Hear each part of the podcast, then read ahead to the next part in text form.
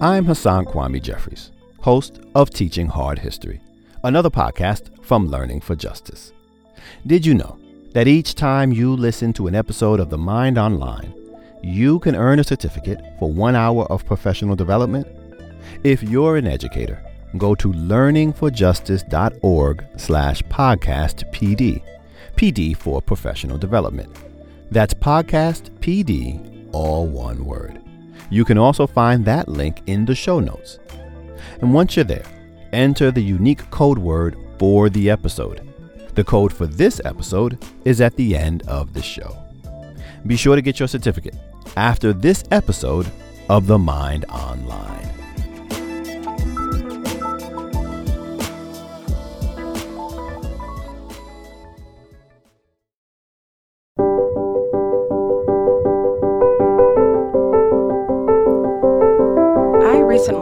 Explain to my seven year old that sometimes people use the internet to say mean things about other people. And this was our example. A dear family friend who was an educator sent out a tweet encouraging teachers not to use cultural appropriation to teach about Thanksgiving and to tell the truth about this country's relationship with Native people. Sounds straightforward enough, but it resulted in swift backlash, news headlines, and personal insults directed at this educator. She was called a loon, a socialist scumbag, Stalin, as in Joseph Stalin, and dumb, among many other more profane things.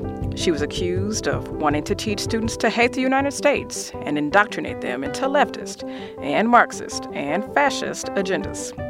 It went on and on. My child was concerned for our friend. Now, I didn't give her the details I just gave you, but I told her that other people were showing our friend support. More importantly, I told her that our friend was using her voice to speak the truth. And in that, I think there's a significant lesson. I'm Anita Bell, your host for The Mind Online, a podcast of teaching tolerance, which is a project of the Southern Poverty Law Center. In each episode, we'll explore an aspect of the digital literacy world, what educators and students alike need to know, and how educators can guide students to be safe, informed digital citizens. Thank you for joining me for today's episode on digital literacy and youth civic engagement.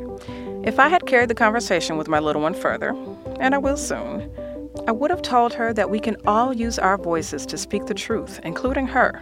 Young people have done it for generations. Look at the Children's March in Birmingham and the young people of Selma who protested for their parents' right to vote. Look at the students who walked out of their East LA high schools in 1968 to protest the inequitable conditions in their district. Look at the young people of Chicago and Parkland today who have been organizing to help stop gun violence in their communities. The broader reach of social media makes it possible to foment and publicize civic action in ways we haven't been able to in previous generations. And the Black Lives Matter movement is a prime example of that. Yet, some people have criticized it as leaderless and aimless. Others have said it's not, quote, real activism, or it's what some have called slacktivism. Today, I'm talking with Erica Hodgin and Joe Kahne about this very idea, and much more.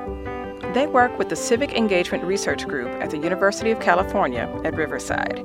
Educators are in such an important position to support young people in using digital media to lift their voices and affect change. And Erica and Joe are in the business of supporting educators in this work. Let's get into it. Erica and Joseph, thank you so much for joining me today. I'm really excited to speak with you both. Uh, first, can we just start by having you introduce yourselves and telling us a little about what you do? Erica, you can start first. Sure, and thank you for having us. We're really excited to talk to you. Um, so, my name is Erica Hodgin, and I work um, as the Associate Director of the Civic Engagement Research Group with my colleague Joe Kahne. And we're based out of um, the University of California at Riverside in the Graduate School of Education. And our group um, focuses on a combination of research, but also working in the field with um, young people, with schools, school districts, and teachers.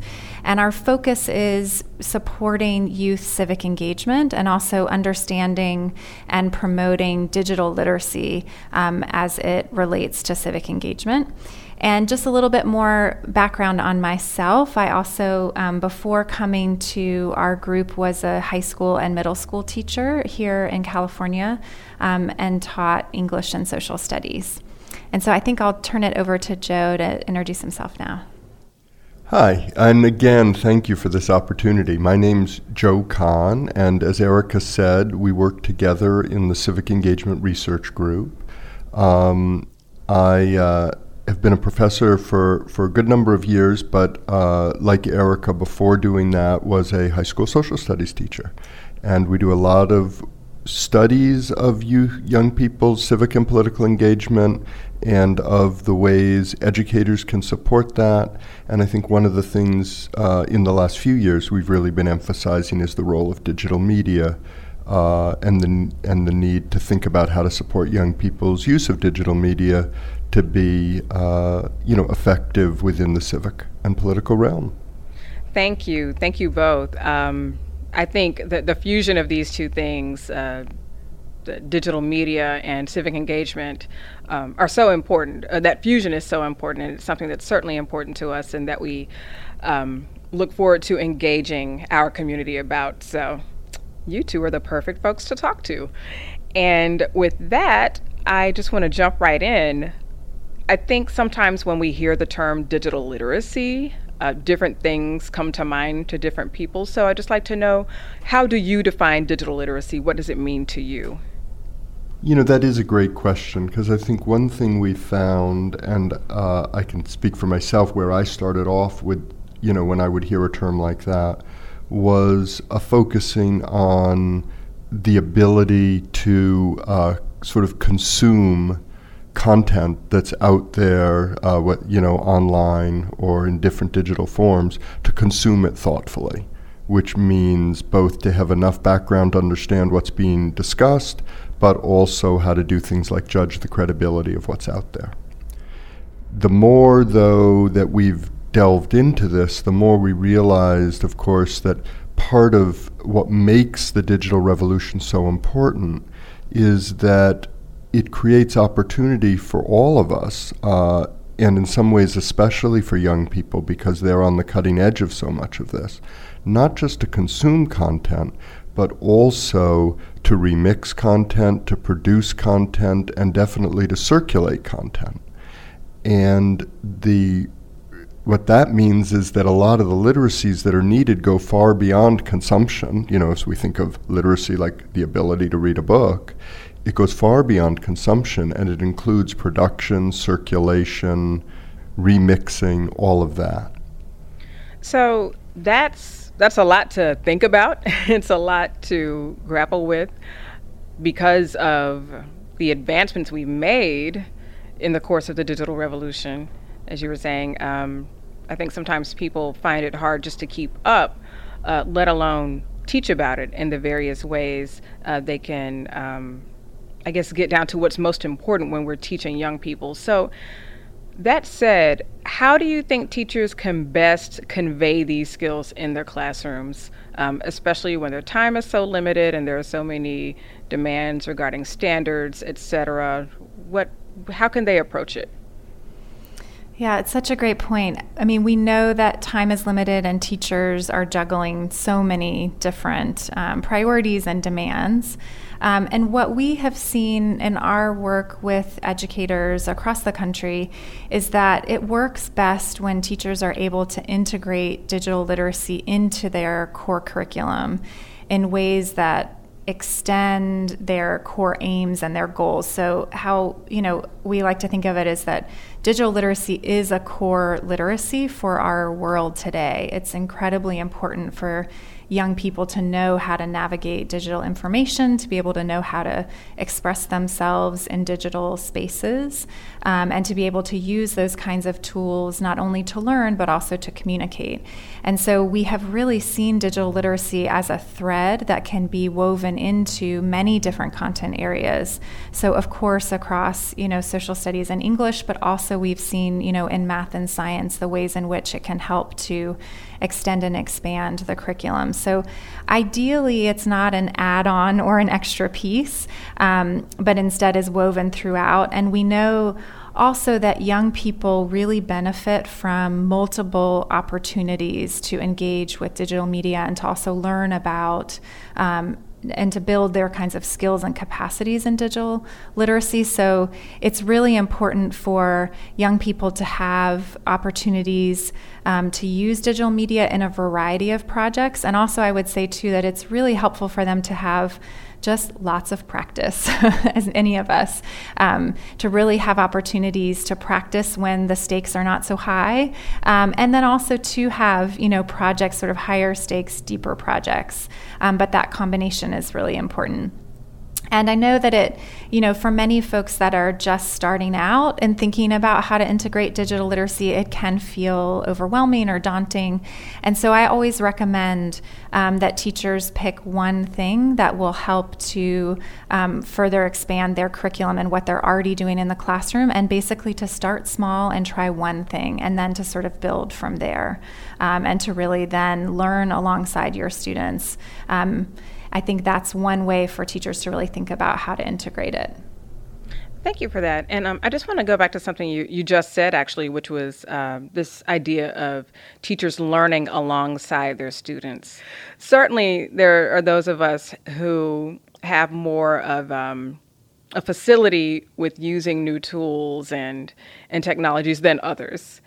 And so, do you have any thoughts about um, some good ways teachers can increase their learning on their own or you know any particular i mean i was going to ask you about resources later but i think this is a good part to talk about that for those who are trying to build up their own knowledge. Yeah no i think it's a great point and um, i mean we'll we can kind of speak to that throughout the conversation but one thing i would say um, now is that what we've really found is that you know it's important for teachers to give themselves um, to the extent that they can time and space to really use the tools themselves. So you know if you're wanting to for example um, have your students create or build an infographic, then it's really helpful if you can give yourself some time to try to create an infographic yourself and see, you know, what comes up for you as you are learning, because that is in many ways the ways in which you can scaffold and support your students in learning it. Um, and then I would also say to find colleagues or people within your network, whether it's in your building or outside of your building or online to find teachers that are also learning and extending their practice in these ways and to really connect with them. And then the other thing I would say is that, you know, while young people are frequent, many young people are frequent users of digital media, that doesn't mean that they know necessarily how to use digital tools for academic purposes. And so I think it's really important that we don't make assumptions that they do always know more than adults. I think they, you know, the kind mm-hmm. of argument around the digital native is true in many respects, but in other ways, young people still really need um, support. And we found through our surveys that young people want um, adult support and learning how to, for example, judge the credibility of information that they find online. And we also know that in many ways, young people will use digital tools for social purposes, but that doesn't mean they know how to pivot those kinds of skills that they've built up for a kind of civic purpose or an academic purpose to really get their voice out there in those kinds of ways is different than in sort of social um, contexts. That's really a great point. Um, and we know studies have come out in the last year and change uh, just about how much all of us really don't know how to properly evaluate um, the information we see online. And that certainly applies to young people too. So thank you for stressing that. Um, so we know that in some cases people might be a little hesitant to dig into this in classrooms. And so I'm glad you really spoke to, you know, keeping it simple when you're starting it out. Um, I would say some of that hesitation also might lie around the age of the students or, or what grade you're teaching. So, is there a such thing as it being too early to start teaching these digital literacy skills? You know, it's a super interesting question. I think, as with most, you know, uh, most aspects of learning, one needs to figure out what are the right things to talk about at different ages and what are the right ways to do it.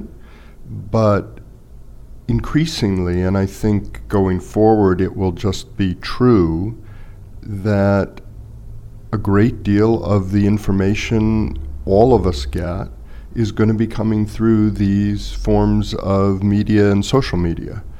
And that will be true and is true for, say, elementary age kids, just as it's true for high school students, just as it's true for adults.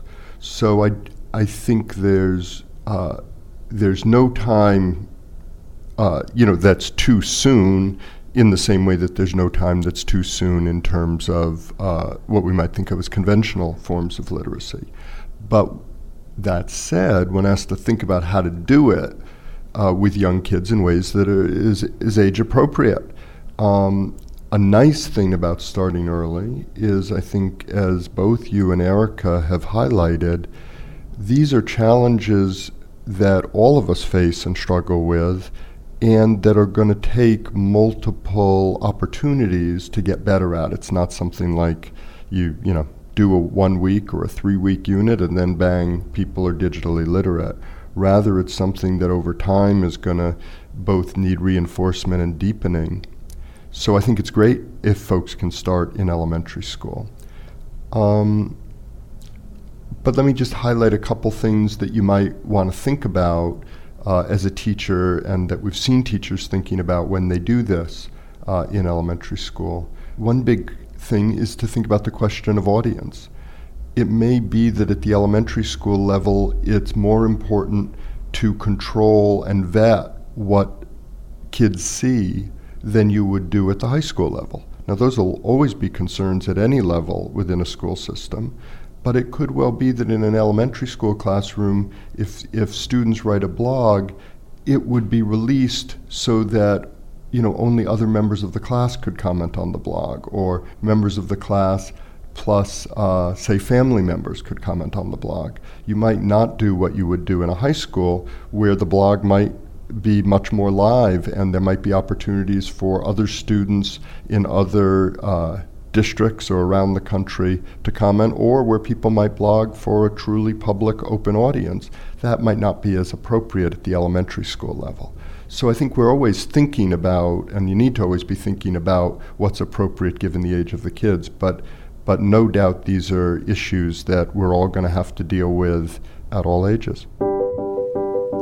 Let's take just a quick break when you'll learn about more ways and resources to make your practice and curriculum more equitable.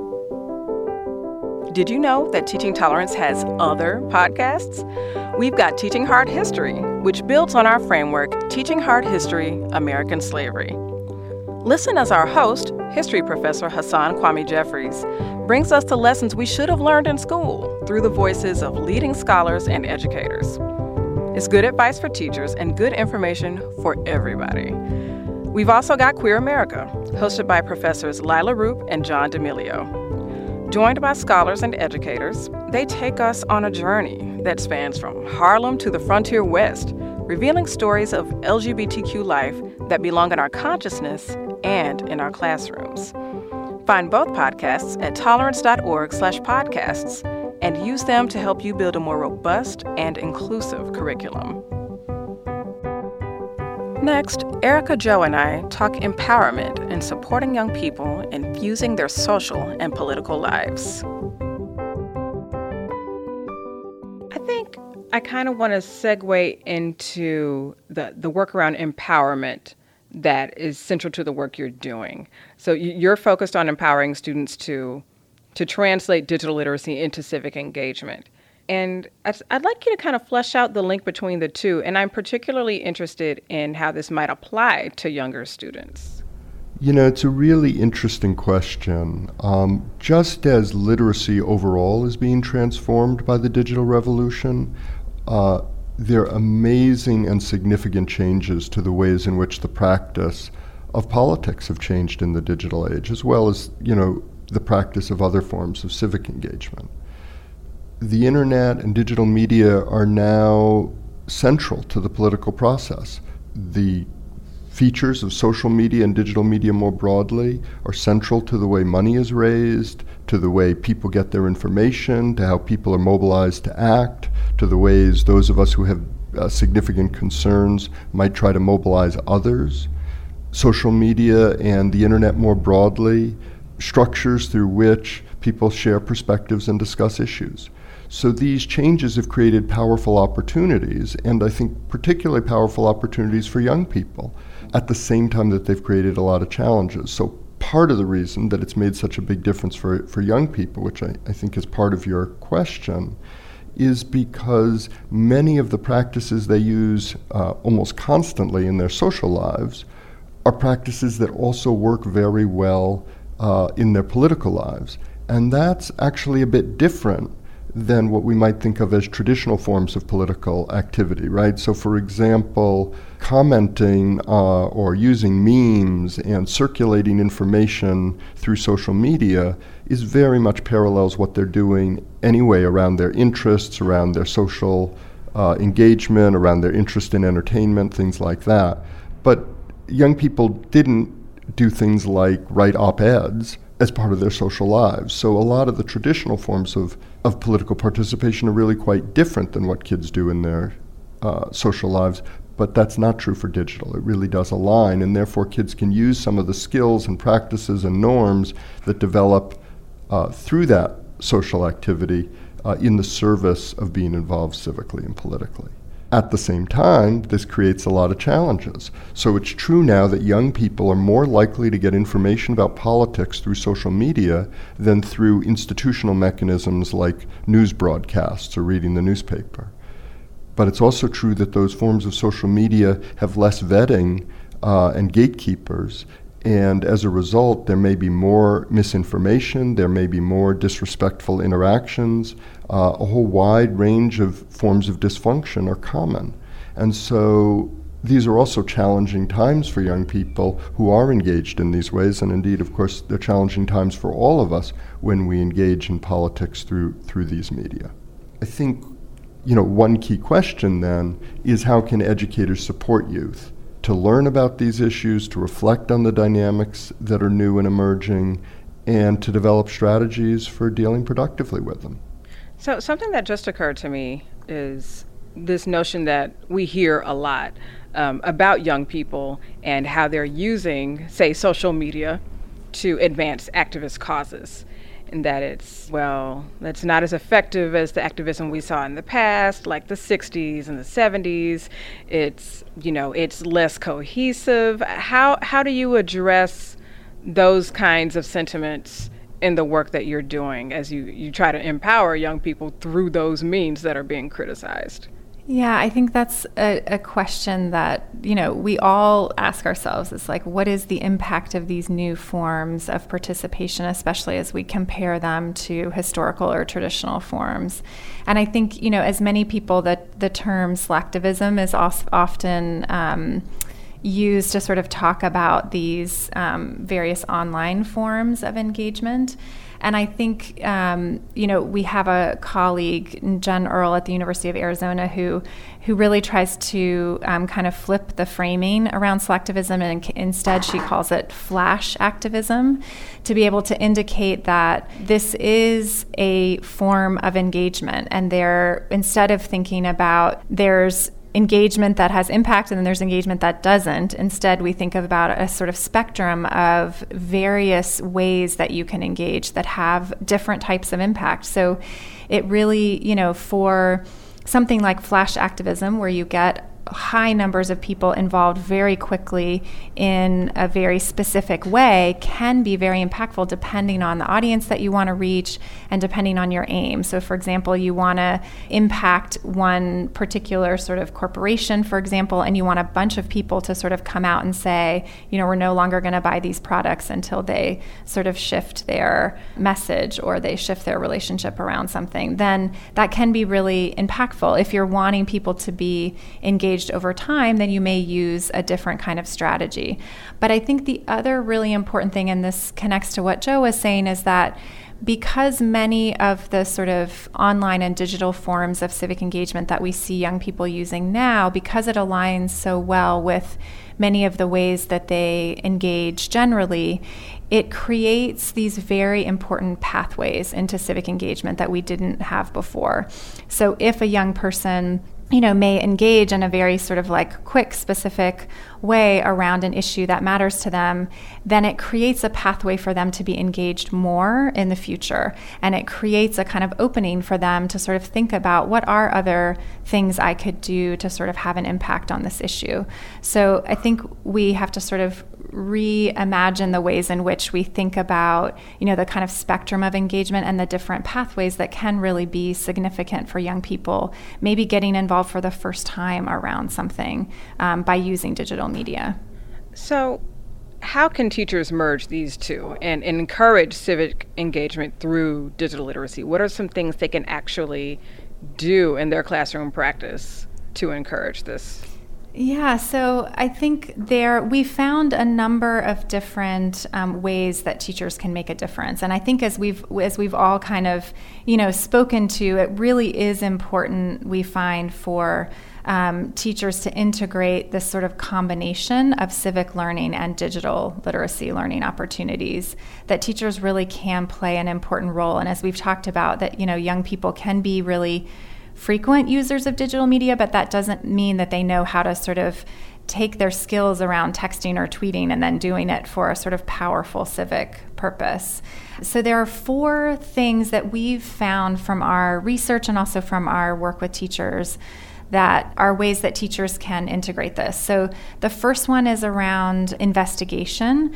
And so, we found that it's really important for educators to find ways to support young people to analyze and evaluate the range of information and media that they can find online. So, this is what we were talking about earlier that's really helping young people not only be able to judge the credibility and the accuracy of information, but particularly around social and political information for them to be able to also reflect on not only the author's bias or maybe political leaning, but also their own and how that might cloud their um, judgment of the kind of accuracy of that information. And then the second thing is around dialogue. So, of course, civic dialogue has always been very important to democratic life and democratic education. But the digital world has sort of opened up all of these amazing opportunities to be able to engage in dialogue around pressing issues, around controversial issues with people that you wouldn't normally have connected with before. Um, so it, it can expose you to a range of perspectives and opinions. But at the same time, in the online setting, it's really important that we help young people know how to sort of navigate online civic dialogue in ways that can be productive and also respectful. So then the third thing that we you know think is really important as you think about civic and digital literacy is to really help young people build the skills to be able to produce media. So to be able to produce content around a sort of civic or political idea or content and then to be able to circulate that in very strategic and impactful ways to the audience that you want to circulate it to. So whether that's you want to raise awareness about an issue you want to kind of change the broader narrative or the story and bring in a new perspective, or if you really want to sort of push back and give feedback around something. And then the final thing I would say is that, you know, we do find that it's really important for young people to be able to learn effective strategies to work for change. So if they do want to make a difference around an issue, for them to be able to understand what are the kinds of tactics and strategies that I can use and where and when and to what extent is digital media going to help be helpful. And in many ways we find that young people are using a combination and also adults are using a combination of sort of face-to-face strategies as well as digital media. So, how do we help young people sort of identify what are the ways in which I can be most effective and strategic and thoughtful as I'm learning about these issues and then wanting to respond to them? So, I was just a second ago, and um, what you just said also is kind of playing into this question that I want to ask, which is about, I guess it's a combination of the second, third, and fourth points you were making we see, I would say, increasingly uncivil discourse across the board, but certainly online. And we we want to be able to encourage young people to you know respond in respectful, productive, and effective ways. So I'm wondering how when when you're encouraging young people to engage in these respectful civil ways, how does that focus translate into what they're also producing online? Does that make sense? Yeah, it does. Um, so maybe a couple thoughts related to it. One of the things that you know we've seen a lot of, right, is that part of why digital engagement is very engaging for kids and why they sometimes are very well positioned to leverage the power of it is it connects with things they do in their social lives. But the flip side of that, or the related challenge associated with that, is many things kids do in their social lives, and certainly many of the things they see when they watch how other people behave in these contexts, uh, aren't what we might view as ideal when it comes to ways to interact either socially or politically. And there can be big incentives, for example, to say inflammatory things, because that's how you get attention. And if you want to see what you say circulated, sometimes you get positive feedback for doing things that, as educators, we might not think are helpful, not think are civil, not think are appropriate.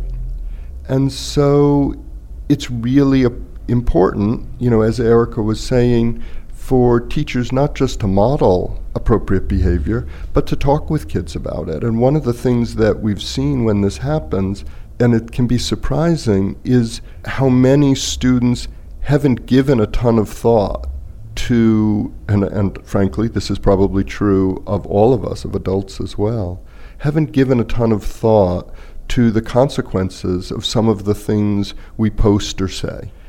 And the consequences can, in many ways, be more severe because you don't have the face to face context that you might have in a classroom discussion where you can read how the audience is experiencing something. It also can be worse because it can appear anonymous. And in some ways, it can be for young people, and again, frankly, for adults as well, problematic because the shelf life of those comments can be forever. So, unlike something you might say in a classroom that was inappropriate and then disappears, the things that you say that are inappropriate that are online can show up 10 years later. So, all of this, I think, underscores the need that I think your question was getting at to help students be reflective and thoughtful before they do some of those things. And one thing we can say from both research on this, but research in general, is that not all students will take away those lessons when it's talked about, but many, many students will. That they find explicit conversations about what are the pros and cons of handling a situation in this way versus that way super helpful in shaping the way they then behave outside of the classroom setting. And to the extent that other students or the teacher can help them imagine new ways to respond to challenging situations, many students will use those those methods or those approaches or modify them for their own use going forward. So we think it can make a big difference. Speaking of making a difference, I was just reflecting on the fact that you both are former K through 12 teachers. Um, so, Eric, I believe you said you were ELA in English. Do I have that right? Yeah, and social studies. And social studies. And Joe, you you taught social studies.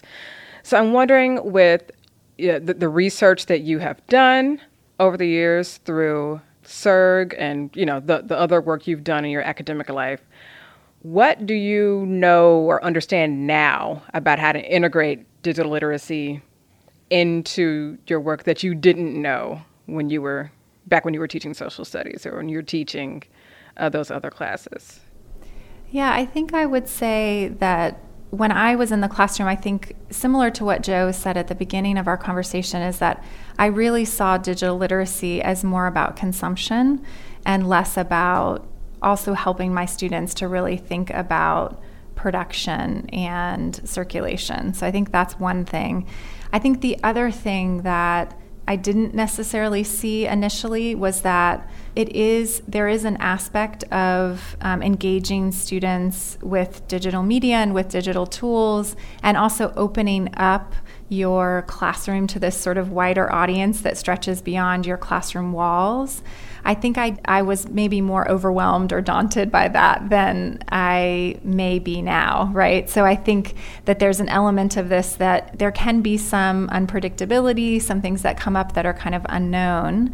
But I think there's also an incredible power to that and an incredible power to really letting your students lead and really letting students be um, letting their voices and the ways in which they um, identify tools that they might use that they're very familiar with to really um, be okay with letting young people kind of have a little bit more of the reins, I think, in the classroom, especially as it comes to these types of tools or these platforms where they where they can really have a much more powerful um, and expansive sort of voice and reach. So I think it's very exciting, and I think those are the things I didn't quite maybe see when I was in the classroom before.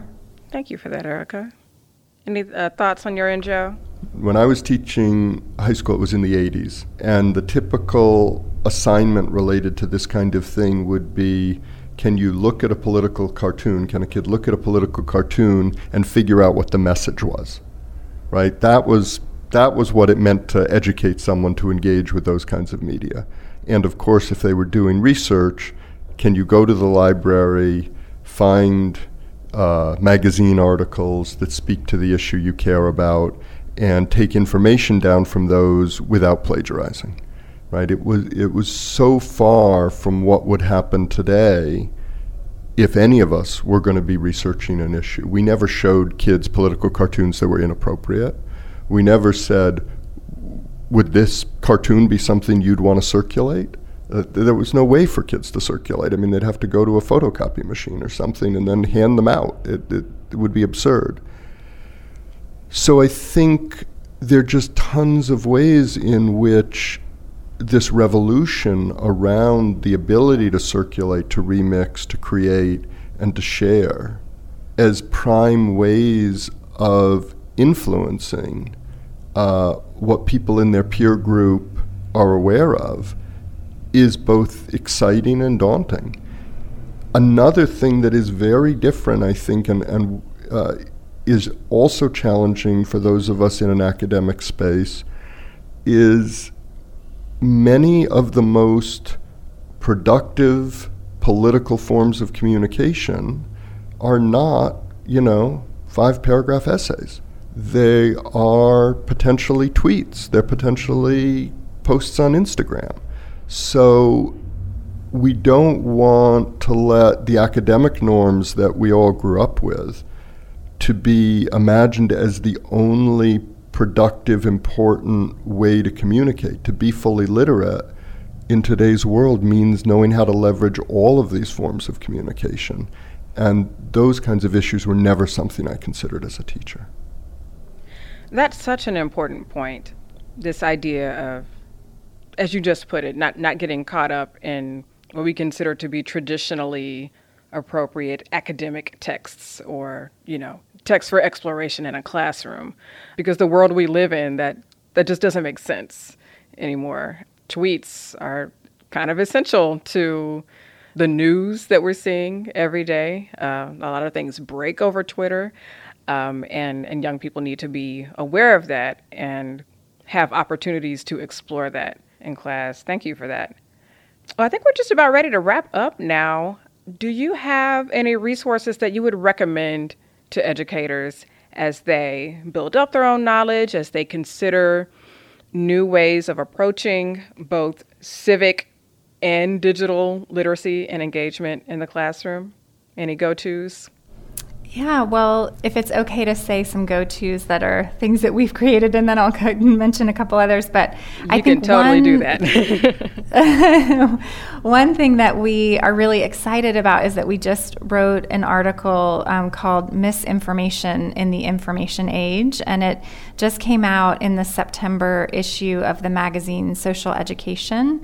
Um, that's through the National Council on the Social Studies on NCSS. So oh, um, if folks want to look at that, Thank you. Yeah, and that article speaks to much of what we've talked about, and it also has some classroom examples of some ways in which teachers have um, integrated these things into their classroom. So, some projects and lesson ideas. Um, and that can be found on the um, ncss.org website or on our website. So, our Civic Engagement Research Group website is civicsurvey.org. And then the other um, two other resources I would mention. One is that we've worked in collaboration with the Teaching Channel, which many people may be familiar with, um, to develop a co- curated collection of videos of lessons and teachers doing this work in the classroom. So if people are interested in seeing like what can this actually look like in the day to day, there are some great videos there and then there are also other educational resources, readings, blog posts, some relevant research that people can look at. And that on the teaching channel, it's called a deep dive on educating for democracy. So that's one resource. And then myself and two colleagues of mine, um, Carrie James and Sangita Shrestha, just developed, drawing on much of the research that Joe and I have talked about, and then research of other teams we've worked with, developed something called the Digital Civics Toolkit. And that's just digitalcivicstoolkit.org. And that toolkit has a number of modules with um, lesson ideas and resources around how to engage around these kinds of practices that we just talked about. And then, of course, we we are tweeting out through um, a handle that we can share, which is at Ed for Democracy, and the four is the number four, so it's Ed, the number four, and then democracy.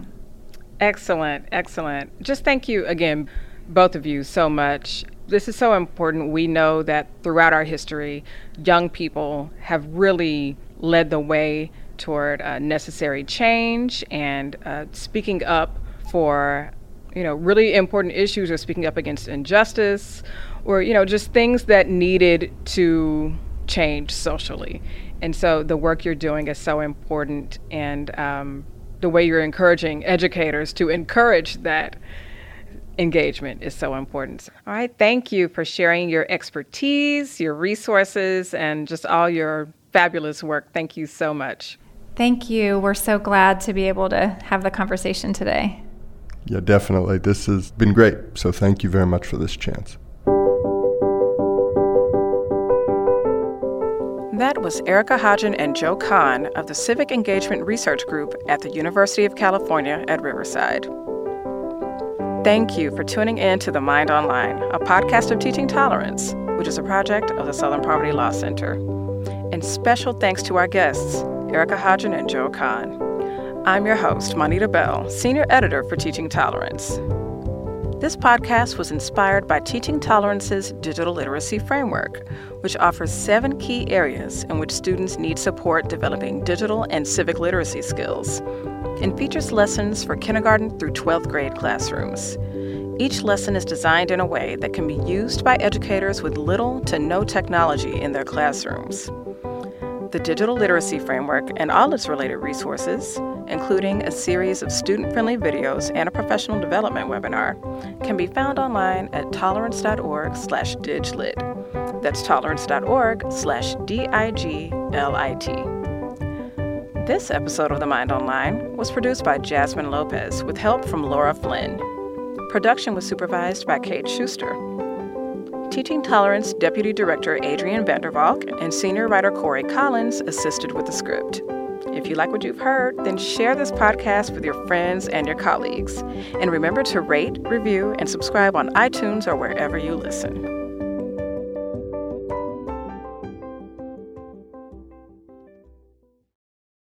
Now that you've listened to this episode, you can earn a certificate for one hour of professional development go to learningforjustice.org slash podcast PD. PD for professional development. That's podcast PD, all one word. You can also find that link in the show notes. Then enter the unique code word for this episode audience, all lowercase. Thanks for listening to The Mind Online.